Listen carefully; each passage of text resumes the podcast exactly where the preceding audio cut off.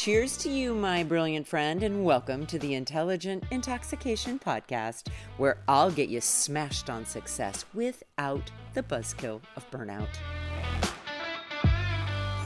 Welcome back, everyone.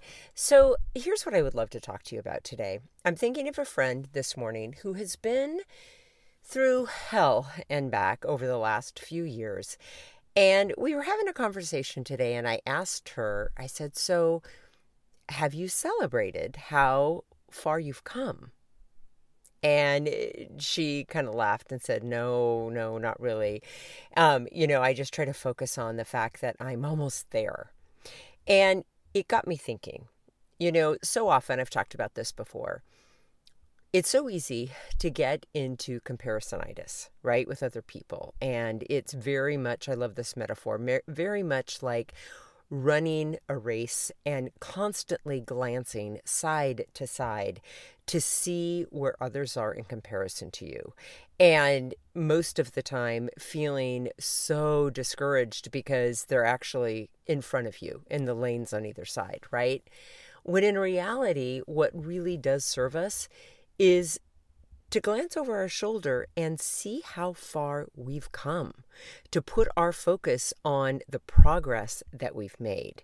And I was sharing that with her this morning, and I said, Really, I know it may seem silly to you, but take some time this weekend and backtrack from where you are right now, glance over your shoulder, and pay attention to all the wins and all the accomplishments and all of the things that you have moved through and you have created because there is so much for you to celebrate. And when we're willing to do that, it reminds us that in comparison to how much we've already done, we may only have very little left to go. But yet, when we are only focused on you know the distance between where we are now and the finish line and where we we are telling ourselves we need to finally be it can be very defeating and discouraging and incredibly daunting and terrifying you know frankly. So i just wanted to remind you of that. If you too are going through something that has been really really hard take some time to glance over your shoulder and truly embrace and celebrate how far you've come rather than just focusing on how far you've yet to go. All right, my friends, as always, thank you for being here today. I'm deeply grateful. Have an intoxicating rest of your day.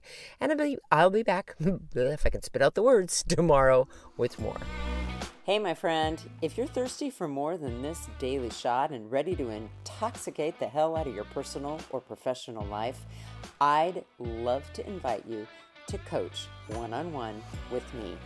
It all starts with a complimentary happy hour call. Head on over to terribradway.com. That's Terri with two R's and an I. Bradway, spelled just the way that it sounds.